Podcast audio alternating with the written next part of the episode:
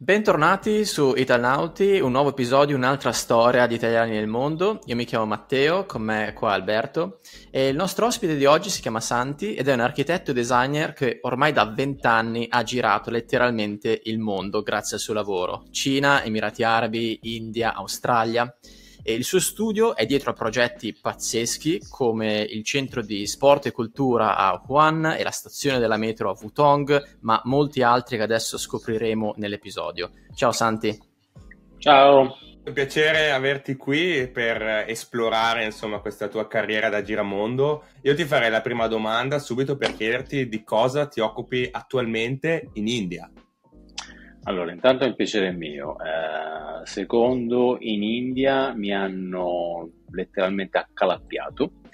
Eh, io ero a Dubai, ero un, traducendolo in italiano un consulente privato, quindi facevo il mio lavoro per i fatti miei. Facevo quello che facevo meglio, che ho sempre fatto meglio, che sono abitazioni private, eh, piuttosto che hospitality, però negli ultimi anni hospitality si è mossa da Dubai. Quindi ho avuto questa opportunità, eh, l'India sta facendo il botto. L'ultimo anno ha triplicato il prodotto interno lordo. Eh, come tutti i paesi in via di sviluppo, non è una bella cosa, eh, però ha, eh, dove c'è un paese in via di sviluppo c'è molta più richiesta. Eh, diciamo che è difficile come environment, non, è, non, sono gli Emirati, non è, non è Dubai, senza ombra di dubbio. Ma quello che sto facendo qui attualmente sono, dopo che sono riuscito a calappiarmi, sono il design head di una società che è nata qui 12 anni fa. I tipi di progetti che stiamo facendo qua sono, vanno da eh, Microsoft, abbiamo appena consegnato un paio di settimane fa il quartiere generale di Microsoft India a New Delhi. Wow. Abbiamo fatto il uh, Amazon Fashion Studio, se sapete cos'è un Amazon Fashion Studio, ne esistono soltanto tre al mondo. Uno è a Delhi, uno è a Londra e uno è a New York. Eh, il brief è stato dato da Jeff, Jeff, Bezos in persona che è venuto qua a darglielo. Eh, ed è dove vengono praticamente cliccate tutte le foto di tutti i prodotti che vengono messi su Amazon, di Amazon. Cosa vuol dire? Nel senso, ti ritrovi ancora a diciamo, mettere mani nella progettazione, nel progetto, nei disegni? Assolutamente sì. Allora, eh, design head o design director, che non cambia niente. Eh, vedete, eh, questa è stata la mia definizione lavorativa da forse più di vent'anni a questa parte, cioè quello che creativamente mette giù qualcosa. Eh, di solito sarò vecchio stampo, ma io mi metto su un tavolo con un foglio di carta e la pianta e eh, quella che da noi si chiama carta schizzi, eh, e comincio eh, finché non mi viene qualcosa. Eh, quando io ero il primo giro che ho fatto, diciamo così, a Dubai, io lavoravo per la Royal Family di Sharjah. Essendo architetti della Royal Family di Sharjah, qualsiasi progetto veniva, in, veniva dall'ambito della famiglia, veniva gestito da noi. Si dava il caso che eh, in quella famiglia, che, che vi posso dire, quali, qualsiasi persona ha eh, il, parte del palazzo reale, eh, una villa da qualche parte lì, villa è per modo di dire, eh, un altro castello, più di solito hanno una casa a Parigi, una casa a Londra, una casa a Los Angeles e hanno amici. E quando gli amici vedono le case, ah, chi te l'ha fatta? Quindi questo, a parte, eh, diciamo così, ehm, quello che facevo, che che fondamentalmente il, il grosso erano hotel, eh, erano residenze. Capire e stare appresso a un singolo che sta facendo la sua casa non è esattamente facile perché hanno qualcosa in testa, capi- ma non capiscono che non la possono fare o non capiscono come farla e mettere assieme tutte queste idee di solito non è facile. Inoltre, arrivati ad un certo livello, non si parla più di arredamento o design di interni, si tratta di lifestyle. Tutto, mobili inclusi, posate, piatti, è tutto lo stile di vita che gli devi portare dentro. Quello è più difficile. Io ti vorrei fare una domanda quindi un po' emotiva circa qual è il tuo progetto di cui più vai fiero, ce ne hai nominati tanti, c'è un, un, progetto che magari ti ha fatto fare il salto di qualità? Allora, di solito si risponde così, il prossimo. il che è vero, perché ti migliori. uh, in realtà uh, io ho, ho, cambiato spesso il mio profilo, nel senso, negli anni, la mia storia, uh, perché ancora non ne abbiamo parlato fondamentalmente, io sono, ho cominciato a studiare in Italia. In Italia fondamentalmente ho fatto già ve la metto giù così. All'inizio, quando mi sono iscritto all'università, io sapevo, l'unica cosa che sapevo è che sapevo disegnare bene. Me l'hanno sempre detto. Ma il perché avessi scelto quest- questa facoltà non, non, mi era chiaro. Mi è cominciato ad essere chiaro verso la fine del primo anno, quando qualcuno di illuminato mi ha fatto capire che questo era il mio, il mio diciamo così, il mio sentiero. Questo è raro, nel senso capita solo esclusivamente se tu riesci ad avere un, fra virgolette, mentore che ti trasmette proprio la, la, la, la fiamma, la, passione, no? E per me è successo. E io ho seguito questa persona. Sono diventato suo assistente perché poi ho cominciato a fare il dottorato, quindi diciamo che è un una scelta obbligata. E il dottorato poi mi ha portato in Inghilterra eh, in Inghilterra ho capito che quello che si fa in Italia non mi bastava e non l'avrei voluto fare, anche perché per riuscire a fare qualcosa in Italia ti devi ammazzare, non riesci, non c'è, c'è verso.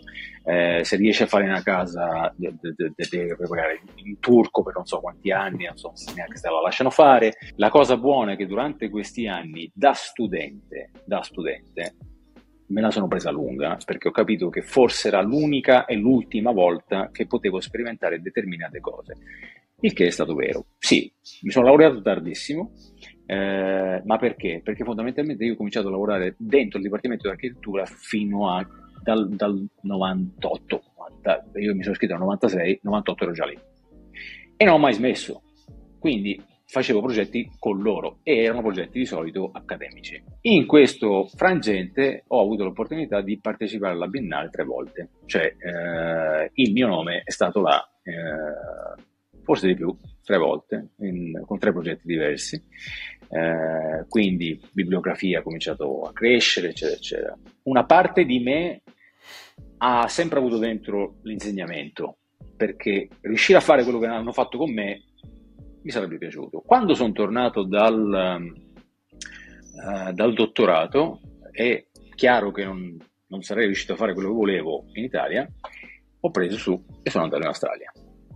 A Sydney eh, sono stato non tantissimo, ma abbastanza per capire che tutto quello che si faceva lo si faceva per i cinesi. Ed era il momento giusto.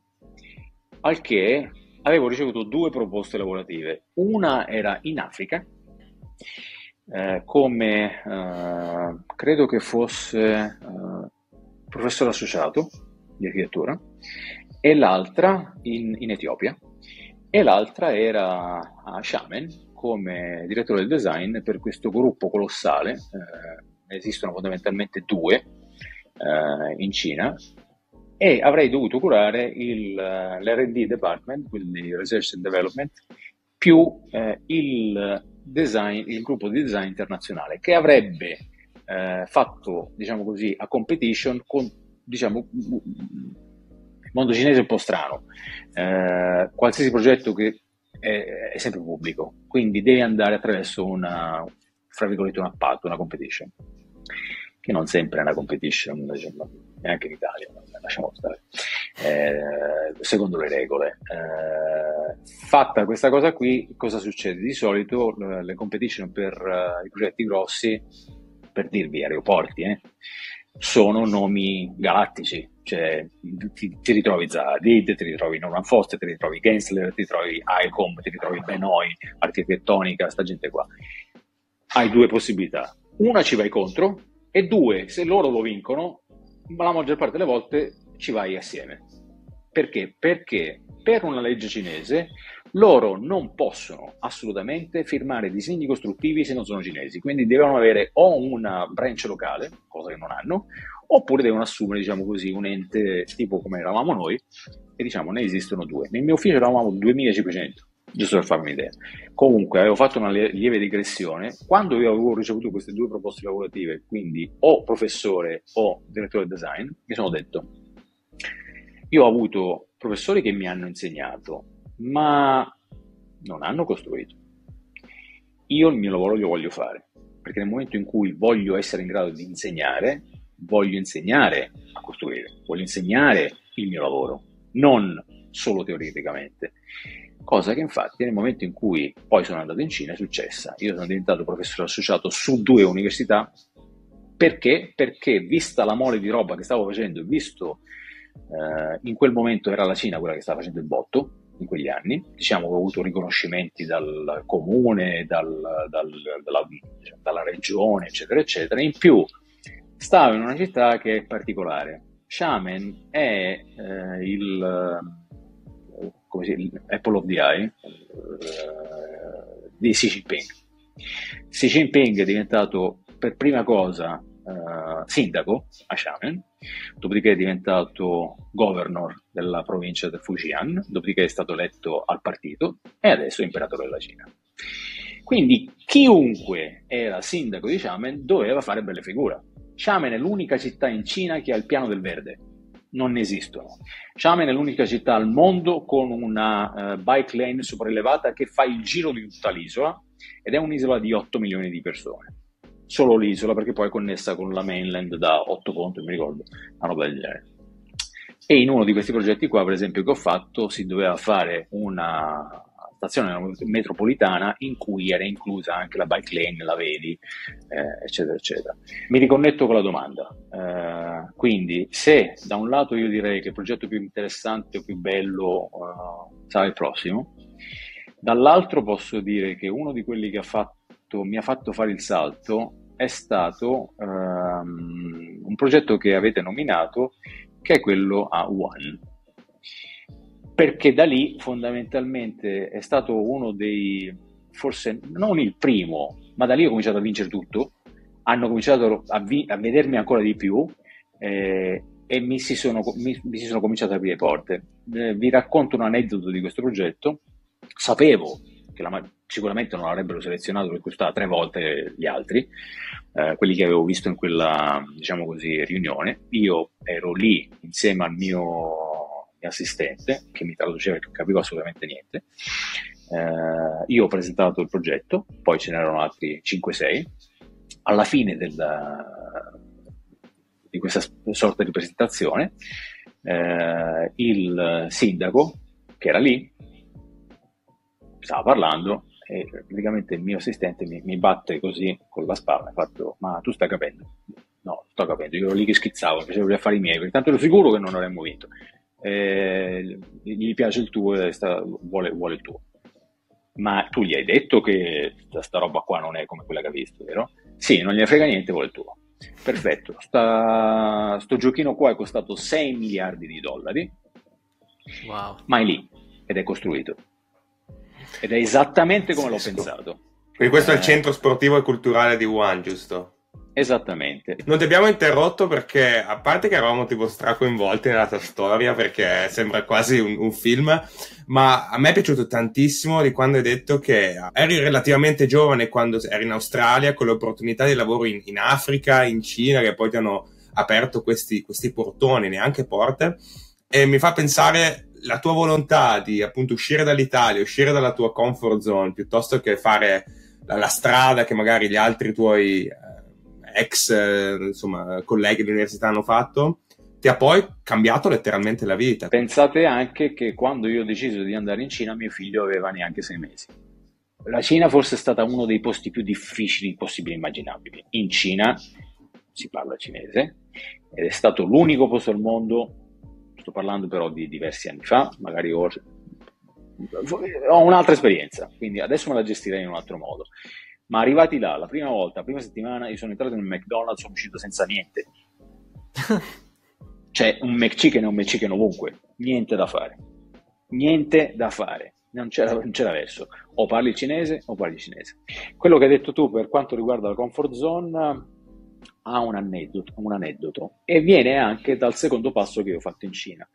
Dopo la grande, diciamo così, ditta, un po' per problemi miei, un po' per uh, volontà, mi sono messo per i fatti miei. Ed è stata la prima volta. Eh, mi sono messo assieme a una persona che era nel real estate e ho fatto, eh, diciamo così, dalle renovation, quindi fondamentalmente lui quello che faceva era eh, comprava o affittava a lungo termine delle residenze o cose del genere, eh, arrivavo io, ci mettevo le mani, eh, minima spesa, massima resa, questo era il format, eh, per poi riuscire a rivenderle a 10 volte tanto o affittarle 10 volte tanto. In più, un altro format che avevamo era quello del, degli Airbnb strani, che va per esempio molto in Giappone, eh, quindi per esempio c'era la House of Love, la House of uh, Space, quindi erano delle stanze tematiche che la gente avrebbe potuto affittare perché erano strane. Quindi faceva una roba tipo la giungla, eh, quindi mi sono sbizzarrito, eh, per poi invece addirittura arrivare a una cosa che mi interessava molto perché se sei un, uno straniero in Cina, soprattutto western, una delle prime cose che capisci nel momento in cui la, appena vai in giro con qualcuno che del real estate ti fa vedere le case, ha detto scusa ma che casa mi stai facendo vedere tu? Cioè non c'è la cucina, mm, il bagno ci manca roba, eh, non c'è la doccia, la maggior parte della volta la doccia è sul, eh, sul, sul vaso, oppure non essendoci la cucina tu ti ritrovi nel bagno i piatti. No. Mm, non ci sono i fornelli eh, ripeto, la cucina spesso e volentieri nella casa cinese non esiste. Motivo? Quando tu riesci a mangiare con meno di un euro, perché deve avere la cucina? La mia risposta è perché altrimenti dopo un paio di anni prendi il fegato e lo butti. Uh, è cosa che mi stava succedendo, perché io a pranzo andavo con i miei, con i miei ragazzini e mi portavano qua a destra e a sinistra. Mi ha comunque ammazzato perché in tre anni dal mio peso sono arrivato a tre volte tanto. Comunque, questa è un'altra storia. Eh, per quanto riguarda invece quello che stavo dicendo, quando ho cominciato a mettermi per i fatti miei, mi sono reso conto di una cosa semplice Intanto nessuno ti insegna a fare marketing. Questa, questa, questa, cosa, soprattutto in Italia, la formazione dell'architetto è fatta in modo che eh, quasi si deve vergognare a chiedere soldi. No, no, tu lo fai per la gloria. No, i soldi non si chiedono. Eh, e credetemi, soprattutto chi, è, chi ha a che fare nel mondo, eh, nel mondo accademico questo è quello che, che succede. Cioè, eh, il mio prossimo step, nel momento in cui avevo finito il dottorato, eccetera, eccetera, sarebbe stato quello di stare lì a tempo indefinito finché tutti quelli in lista si sarebbero sistemati e poi arrivavo io. Se qualche volta prendevo un contratto, forse, se me lo facevano prendere, ma all'epoca io avevo un figlio a cui dovevo garantire un futuro, quindi ho detto, signori, è stato un piacere, grazie, arrivederci. Quindi questa è stata un po' l'uscita dalla comfort zone. Passando da eh, stipendiato a entrepreneur, ti cambia il mondo e ti rendi conto che non sai niente. Abbiamo scoperto all'epoca mio figlio era autistico, quindi Cina non se ne poteva parlare, loro sono ritornati in Italia, io ho cercato di avvicinarmi in Italia. Il primo passo che sono riuscito a fare è stato Dubai, ma in quel caso lavoravo come general manager, quindi io gestivo tutto, la ditta. Gestivo la ditta nel senso che andavo dal, dal, dal design vero e proprio, dalla matita, fino alle fatture, fino ai contratti, Uh, tutti i consultants a consultant, tutta, tutta, la baracca, inclusi i libri neri. Quindi sapevo benissimo come fare andare avanti le, la, la, storia. Uh, e questo mi ha portato al successivo, cioè al decidere poi di lasciare Dubai e cercare di tornare in Italia. Però come? In Italia, un tot di anni fa, non mi ricordo quanto, avevano istituito un bando per il sud che si chiamava Resto al Sud, mi sembra? Una roba del genere. Avevo fatto l'applicazione a questo bando, me l'avevano approvato e il format era banale, ma non tanto. Allora, io mi apro il mio ufficio qua, ok? Cosa che diciamo c'è sempre stata per chi ha voluto fare qualcosa con me, perché ovunque io sia c'è il mio ufficio, che sono io fondamentalmente. Apro una realtà qua e io il viaggio, assumo gente, assumo ragazzi e gli faccio fare quello che ho fatto io senza prendersi lo zaino in spalla e andare fino a dove vado. Io lo faccio, loro stanno a casa, la sera se ne tornano tranquillamente a casa a mangiare, ma lavorano su progetti di scala internazionale. Credetemi, per una banalità dell'Inps, una roba del genere, per, perché c'è stato un glitch in tutta questa storia qua, non, hanno, non, non, è mai stato portato avanti. Poi è arrivato il Covid, ci ha ammazzato tutti, eh, quindi non si è potuto fare più niente fondamentalmente per due anni e il giro successivo sono tornato a Dubai. Quindi l'uscire fuori dalla comfort zone eh, è un po' la volontà. E ve la metto così, se hai la passione, credo che l'unica cosa che puoi fare è seguirla. Fighissimo, ed è il, il bello che ancora oggi comunque stai inseguendo quell'uscire dalla comfort zone perché appunto sei finito in India, a Nuova Delhi, dove immagino ripartire sia stato un, bel, un bello sforzo, no? Allora, Nuova Delhi, oggi ci sono 300 di PMI, se sapete cos'è, di polveri no. sottili. Considerate che a 80 penso a Milano la blindano. Normalmente, questo è quello che c'è di solito, arriva tranquillamente a 500. Mm, è un qualcosa che neanche Beijing. Ho visto immaginavo. effettivamente delle immagini di persone mm. girare con le maschere tipo antigas, sai quelle da tagger, no? Sì. Da, chi fa graffiti. L'India è un paese che sia in via di sviluppo, ma diversamente da quello che la Cina non ha lo stesso, è troppo grande, è troppo diversificata. Eh, sta facendo il boom, ma lo sta facendo settorialmente. Eh, è concentrata in alcune cose, non può importare, devi produrre qua. Non, puoi, puoi, importare qualcosa, ma la maggior parte deve essere fatta qua. Il che ovviamente eh, favorisce la, la, la produzione del benessere ma ripeto, è limitata, limitata ad alcune famiglie, alcuni settori, alcune cose, il che implica che ci sono persone che sono stramiliardari, tipo queste persone qua, cioè io li sto facendo gli parlo normalmente, un ufficio a uno stramiliardario che è il proprietario di il figlio, poi c'è anche lo zio, eh, di, lui tratta eh, FinCorp, quindi eh, housing e finanza, e si è preso un intero piano come Microsoft, uguale, uguale identico, esattamente nel building di fronte, eh, il suo ufficio personale il suo ufficio personale è 600 metri quadri, vuole, cioè, quello è il suo, eh? su tutto il piano, quella roba sua. E c'è un dislivello fra l'ufficio personale e il resto dell'ufficio che così te ne accorgi. Eh, perché? Perché lui ormai non sta manco più in India, sta a Dubai, c'è la sua vita sulla palma, quello suo stile di vita, eccetera, eccetera. Eh, gente che va in giro col Maybach, col, con la Rolls, ma se vi affacciate dal, dal balcone vi prende il freddo perché c'è gente che dorme in mezzo alla strada, c'è gente che uno dei motivi principali per cui anche la, l'inquinamento è alto è perché bruciano qualsiasi roba, bruciano per riscaldarsi, bruciano gomma, bruciano tutto quello che trovano.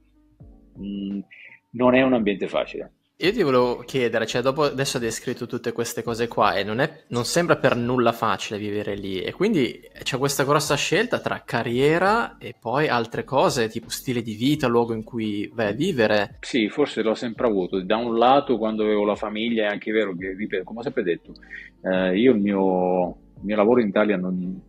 Io durante il Covid ho provato a farlo, ma non sono riuscito a fare nulla. Vi faccio la domanda, perché se non siete in Italia voi? Credo per lo stesso eh, motivo.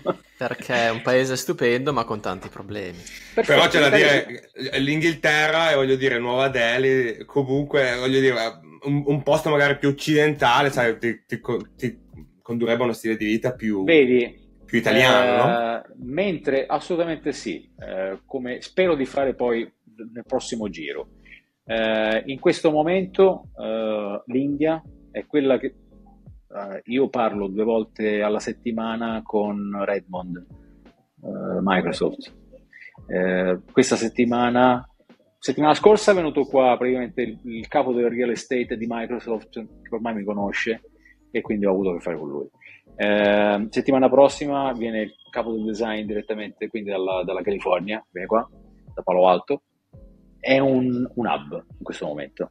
Cioè, sono tutti qua, la mia idea quando è successa questa cosa qua è vediamo dove mi porta. Perché Dubai, dopo il secondo mio giro, è diventato bloccata. È diventata una città in questo momento un po' stupida, con Instagram, con i fashion blogger, con sì, uh, influencer, queste stupidaggini incredibili. Le persone vanno in giro, si fanno il click, le altre persone vogliono essere allo stesso livello, quindi vogliono fare vedere agli altri che si fanno il click. Una volta ero al bla bla cercatelo, non sapevo di cos'era perché ero appena arrivato del, nel 2020, eh, ho visto questo posto, una fila incredibile, mi avvicino al tizio alla porta, ho detto come funziona? E niente, c'hai una prenotazione? No, eh, niente, allora ti metti qua in fila e aspetti. E ho detto, e cosa devo aspettare? Niente, poi ti facciamo entrare, la spesa minima al tavolo è 4.000 di là. Tu mi stai dicendo, tutta sta gente in fila sta aspettando di darti 1.000 euro a testa? Sì. Ok, grazie, arrivederci. Wow. Se tu prenoti, se tu prenoti, entri senza niente, ti fai la, anche, ti, ti, mangi, che ne so, due, due patatine, ok? Eh, prima delle 8 resti là dentro, ha speso quanto? 5 euro, 10 euro, non cambia niente. Ma quando entri vedi solo esclusivamente persone sedute al tavolo che si fanno la, la fotina così. Che... Sì, basta per, per, dire che così gli mettono il tag, gli mettono la, la position, la location e basta. No, guarda, è, è, assurda come cosa. Noi lo vediamo un po' sui social, ma è ancora più interessante e incredibile sentire da una persona che eh, ha, ci ha vissuto. Io in realtà adesso volevo farti una domanda tecnica che mi hanno richiesto questa amica che è un architetto a Milano. Per quanto riguarda il concept che usi, eh, questa persona mi ha detto che se ti avessi chiesto di concept, un architetto capisce che cosa vuol dire che sto chiedendo di concept. Sì. E più certo. che altro perché te hai lavorato in diversi paesi per diversi clienti, quindi il tuo concept si adatta alla cultura del luogo oppure... Allora, il concept per il cliente che per esempio ti posso dire era Hero, ok? Hero siamo partiti da una cosa molto grafica, io sono partito da una cosa molto grafica, piazzandola sul layout, quindi sulla pianta, eh, che però mi doveva dare una storia. E attraverso questa cosa qua e attraverso la scomposizione di questa, di questa cosa, diciamo che io non è che ho un, sarebbe banale avere un concept per tutto, no, io ho un linguaggio ognuno, ogni architetto ha un linguaggio che man mano nel tempo raffina, rivede, hai determinate caratteristiche che sai che usi, eh, dettagli che sai che usi, eccetera, eccetera. Per quanto riguarda il concept, si adatta di volta in volta. Eh, le modalità in cui lavoro sono sempre quelle, quindi forse, rispetto, ripeto, essendo vecchia scuola, sono uno che lavora molto a, eh, col tavolo, con la matita, col, eh, con la carta schizzi, devo, la, la, devo sentire.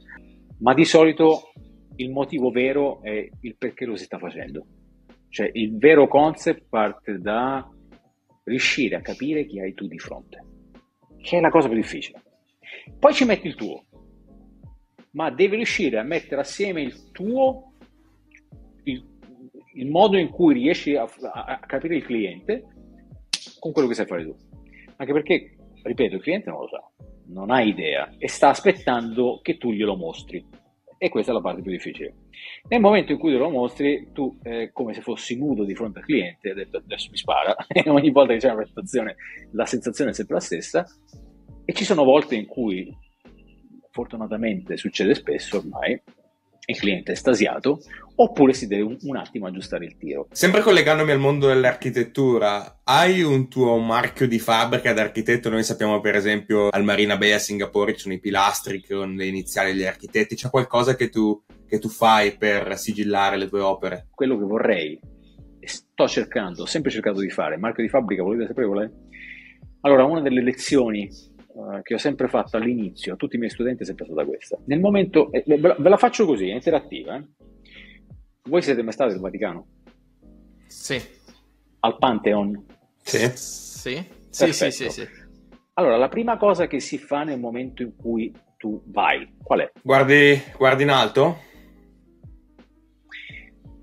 Nel momento in cui stai per entrare ci sono delle scale. Tu ti devi elevare. E stiamo parlando entrambi, in entrambi i casi di posti particolari. Il Pantheon, tutti gli dei, e poi è diventata la prima chiesa cattolica cristiana a Roma, e San Pietro è l'emblema del, del cristianesimo in tutto il mondo. Ok? Perfetto. Quindi la prima cosa che fai è stai, stai ti stai alzando.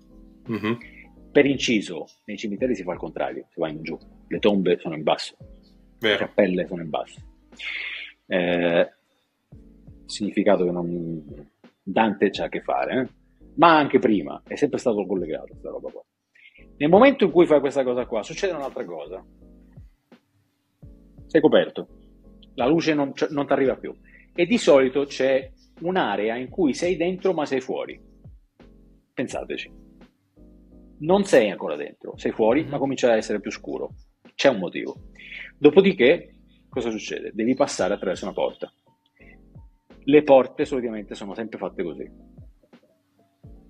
Ti devono incanalare e devono farti sentire che lo spazio si comprime. Nel momento in cui tu entri nello spazio, boom, si apre di colpo la prima cosa che vedi qual è? La luce. Immediatamente. Sia nel Pantheon che a San Pietro. Ti arriva esattamente di colpo. Adesso, nel momento in cui questa cosa succede, io non so se a voi è successa così, perché a me sì. Nel momento in cui tu fai questo percorso e ti ritrovi lì, la prima sensazione che hai qual è? È come se tu fossi in contatto, almeno io ve la dico per me, con, con, con l'universo. Con, senti questo senso di infinito, tu sei piccolino così, ti arriva sta luce qua, è come il famoso, la Cappella Sistina, il tocco di Dio. Eh, domanda, chi è che l'ha fatto? Chi è che ti ha fatto provare questa sensazione? L'architetto. Michelangelo, nel caso di San Pietro. Alla fine, il gesto ultimo dell'architettura è, uno, elevare lo spirito dell'uomo e cercarlo di ricondurlo a Dio. Pazzesco. Cercare di, di ricondurlo al, diciamo a Dio, ma diciamo così all, all'immenso, all'universo, al, al, ad avere questa connessione in cui tu ti rendi conto che sei parte del tutto. Eh, vi faccio un esempio, eh, non so se ci siete mai stati, il Museo Ebraico di Berlino di Lipskin. Ti viene l'angoscia quando sei là dentro, ti viene il panico. E poi entri e esci in, questo, in, questa specie di giardino dove ci sono questi piloni e ti perdi. Eh, ed era esattamente la stessa. Perché? Perché quello che lui ti ha voluto fare provare se un architetto riesce a fare questa roba qua è bravo. Non è facile, eh, cerco nel mio piccolo, non mi voglio mettere a paragone con personaggi del genere, eh, di farlo e mi piacerebbe, capita eh, che nel momento in cui apri la porta, uh, esatto, è quello che voglio, è quello che ti voglio fare provare ed è quello che vorrei fare provare chiunque nel momento in cui gli faccio la casa piuttosto che gli faccio l'ufficio.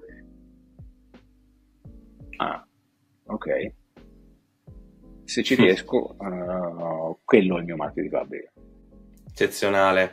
Santi, guarda, noi staremo qui ad ascoltarti per ore perché quando, quando um, ti, ti, ci hanno introdotto come ospite, ci hanno parlato di te, ci hanno detto questo, questo Santi ha una vita che è come una montagna russa, un roller coaster e sicuramente in, in questa nostra conversazione ce l'hai, ce l'hai descritta in modo perfetto. Eh, chiuderei con l'ultima domanda, però quella che facciamo a tutti i nostri ospiti, ovvero se puoi dirci quali sono le lezioni più importanti che hai appreso da Italnauta, cioè da italiano all'estero, con tutto questo tuo viaggiare lavorare in giro per il mondo. Soprattutto forse questa roba qua mi è cominciata in Cina.